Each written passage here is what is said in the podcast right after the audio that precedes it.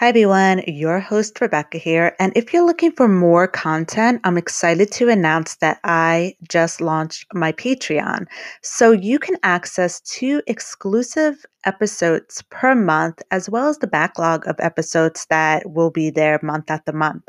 And that is going to be found at patreon.com forward slash minimalism made simple. That's P A T R E O N dot com forward slash minimalism made simple. So if you're looking for more content outside of this particular platform, then I definitely recommend you join that membership. So I'll catch you there. Now, let's dive into the episode.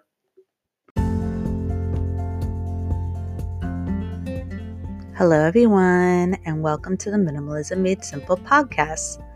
My name is Rebecca, and I'm the blogger over at minimalismmadesimple.com. I encourage you to head on over to that website to check out our free printables.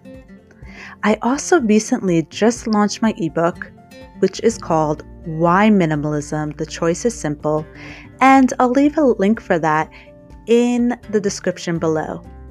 Thank you so much for tuning in today, and let's get started with today's episode. Hi, everyone. So, this is part two of last week's episode, which is how to get motivated to declutter. And if you haven't listened to that episode yet, I recommend going back and listening to that first because we go over the five first steps of how to get motivated to declutter. And in this episode, we're going to go over the next steps. So, the one I have for you today is declutter for a cause.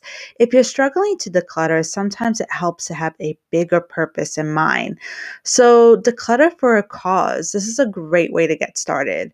Donate items you no longer you no longer need to charity or sell them to raise money for a good cause. This will help you feel more motivated and inspired to declutter your home. Another thing that you can try to do is create a decluttering schedule. So, if you find it helpful, you can also create a schedule to help you stay on track. This is especially useful if you're decluttering your entire home or a large space. So start by picking one day of the week to declutter. Then each week you can declutter a different area of your home. This could be a different room each week or decluttering specific items like clothes, shoes, or makeup. So some examples of decluttering schedules could be that you declutter one room of your house each week. You could focus on decluttering specific items, as I mentioned before doing a deep declutter of your entire house once a month, declutter for 15 minutes a day. Focus on decluttering one area of your house each day, such as the kitchen, living room, or bedroom. And this will really help you to develop a schedule and to stay on track. Another thing you can try is to browse Pinterest for inspiration. So, this is a personal favorite of mine. And if you need some decluttering inspiration, browse Pinterest. I happen to have a lot of articles and pins up on there if you want to check out some of mine. But there are tons of great decluttering ideas and tips to be found. So, take a look around and find some decluttering hacks that will work for you.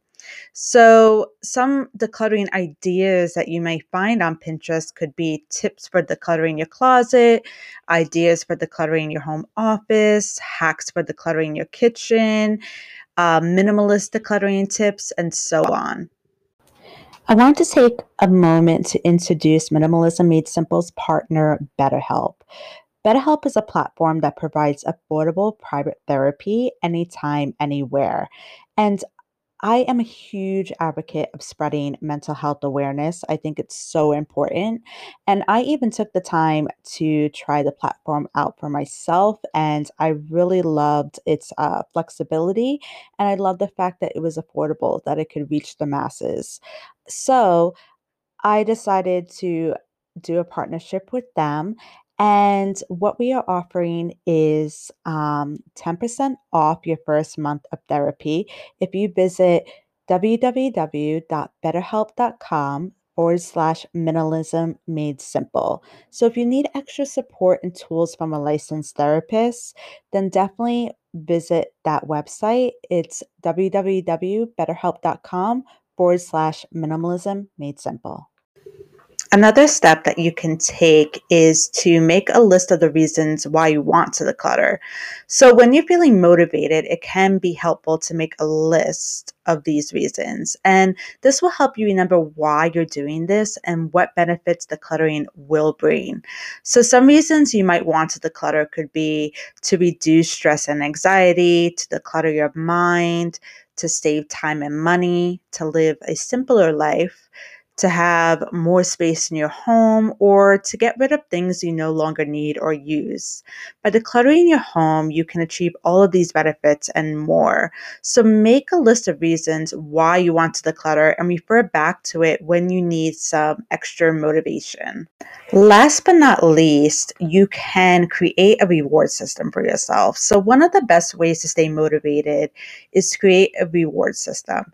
And this can be anything from buying yourself a treat after decluttering your closet to taking a trip after decluttering your entire home. Find something that will motivate you and give you a little treat once you decluttered a certain amount. This will help you stay on track and to declutter your home in no time.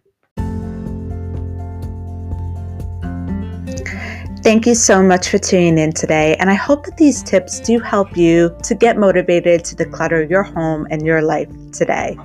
Don't forget to check out the link in the description to get access to my ebook as well as a link to our sponsor, BetterHelp.